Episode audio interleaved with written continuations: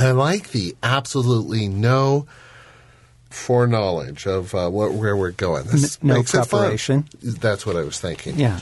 Yeah. Okay. Um, okay, so friends, welcome back to the Ransomed Heart podcast. John Eldredge, Craig McConnell here, and um, I read these things in my own personal, uh, just reflection time, time with God, you know, evenings at home, whenever, and and I find myself going, "Oh, I'd love to share that," and then I forget. So I've been trying to grab things I've been reading and bring them in, and um, this is from probably one of my favorite books of all time. So that just got our listeners' attention, I think. It's called Diary of an Old Soul by George MacDonald, the old Scottish novelist, poet, pastor, preacher, theologian, friend of God. And on the cover is this quote by C.S. Lewis I know hardly any other writer who seems closer or more continually close to the Spirit of Christ himself hmm. than Lewis felt of George hmm. MacDonald. Diary of an Old Soul is a series of 365 readings written in kind of a poetic style through the year. And this one was back in May, but it so caught my attention I wanted to bring it back here. Here's what he says. He says, Until we mourn, thou keepst the merry tune. The hand unloved its pleasure must restrain, nor spoil both gift and child by lavishing too soon.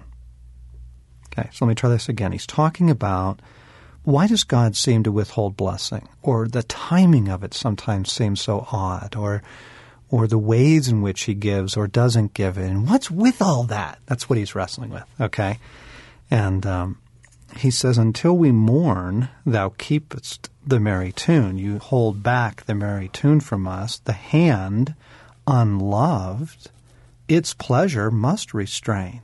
Nor spoil both gift and child by lavishing too soon. The idea being that until we love God more than we love the blessings that He gives, He's going to withhold many of those blessings because it would be wrong to give them. Um, and then the kind of the companion idea there is, or if you're not ready to receive a blessing for some other reason, a character defect, where you'll go with it, you'll make an idol of it, or you know those kind of things. You know, I don't want to spoil either the gift or the child by lavishing it too soon. Where do your thoughts go with that? Oh, a mix of thoughts. I um, I mean, uh, the deepest parts of my being really truly want God more than anything else. One of my favorite passages is Psalm seventy-three twenty-five. Whom do I desire in heaven but thee? And besides thee, I desire nothing on earth. And every time I read that, I, I think that, long for that to be true. Um, so there's a part of me that goes, "Yes, Lord, that's uh, I want nothing but you." But I, I forget that and lose that and don't live there a lot, and I want the blessings, uh, regardless of whether I'm uh, Totally. close with God. I want, I want Yeah. health. I want a great marriage. I want a great family. And it feels like those all would be quite enjoyable and sufficient, whether God was involved or not. Right. Right. That's the danger right mm-hmm. there. That mm-hmm. In fact, it make it easier to deal with a life without God, with all those things. It, it, who would need God? Yeah. When we've got this dilemma, friends, everybody shares it on the earth right now. We've got this dilemma that we were actually created for Eden. And there is within us this yearning for life to be good, for life to be right. And it absolutely drives just about everything we do. Um, from the neighborhood we choose to live in to the school we pick for our kids to um, oh my goodness, you know, how we spend our money, what we watch on television, all of it, you know, just what we eat. Um, there is this tremendous driving force within us. I just want life to be good. And then, unfortunately, what we also got as a result of the fall is without God, mm-hmm. with or without God. You know Yeah. that that there's. Um, we don't think, bottom line, that God alone is really enough. We mm-hmm. don't, mm-hmm. and and most people don't even think that God is a source of life. And mm-hmm. so, the most merciful thing He can do is not let it work. Yes. Yes. And it's the most painful Oh yeah. thing on our end, right? Yeah. Yeah. Oh, oh, it's just huge. It's huge. The again, we were talking about eyes to see and, and ears to hear. You know, here's a category that helps us see. The category that the the human being will make an idol out of anything. And especially out of good things. You make an idol out of family. You can make an idol out of church right? You can make an idol out of health. You can make an idol out of, you know, what people think of you, Your spirituality. all that. Mm-hmm. Okay. So God in His love goes, Oh, I want to bless you, but I don't want to spoil the gift or the child by lavishing it too soon or when you're not ready for it. Mm-hmm. And the greatest thing we can do is one, to desire God above all things Yes. love Him, find our life in Him above all things, mm-hmm.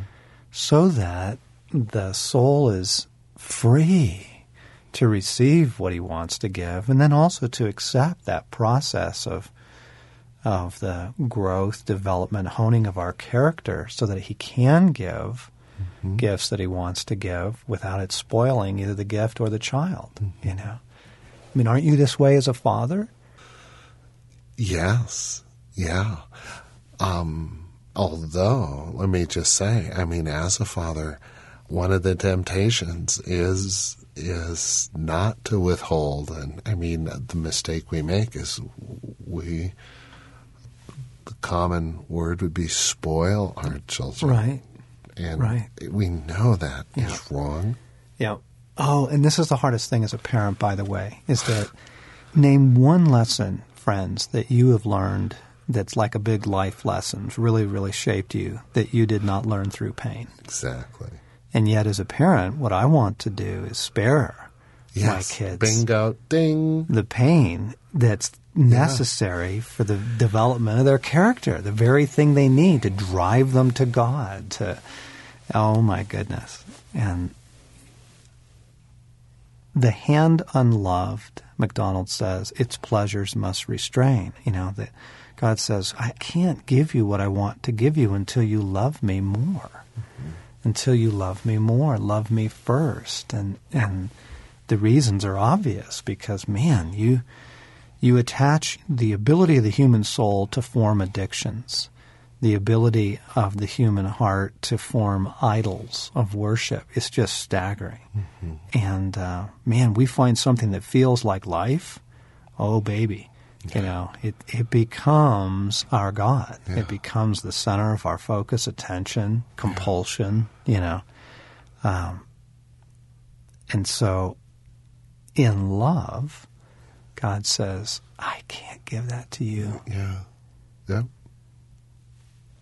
Now, let me just offer a quick caveat because what makes um, spiritual advice, counsel, direction so difficult is that everyone's in such a different place in their life. You know, Yeah. sometimes um, something else is operating. Um, you know, if Jesus says there's a thief that comes to steal, kill, and destroy, then there's a thief that comes to steal, kill, and destroy, and, and he's to blame for some of the unrealized hopes, dreams, desires in our life. He has to be. That's a category in Scripture. It has to be.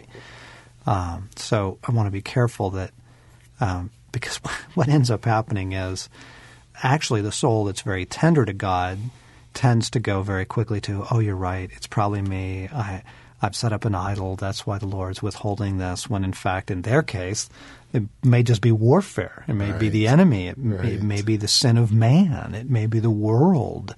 There are other reasons going on. Mm-hmm. You know, Daniel chapter 10. Oh, it's coming. It's just delayed. It's coming. God sent it the first day you prayed, but it's just delayed, you know, by the enemy.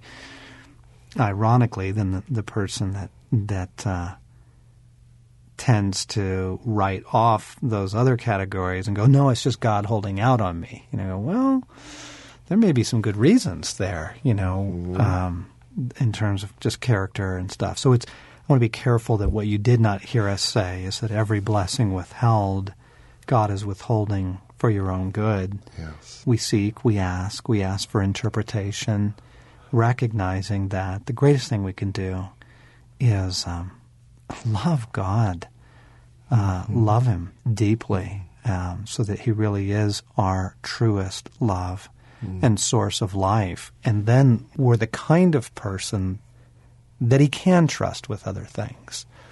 You know, whether that be um, a friend, a lover, a spouse, a child, a ministry, a company, uh, you know, whatever it is. Yeah. These other things that we would love to have in our lives, um, blessing. I want to be the kind of person that can be in trust with it because my heart's given over to God.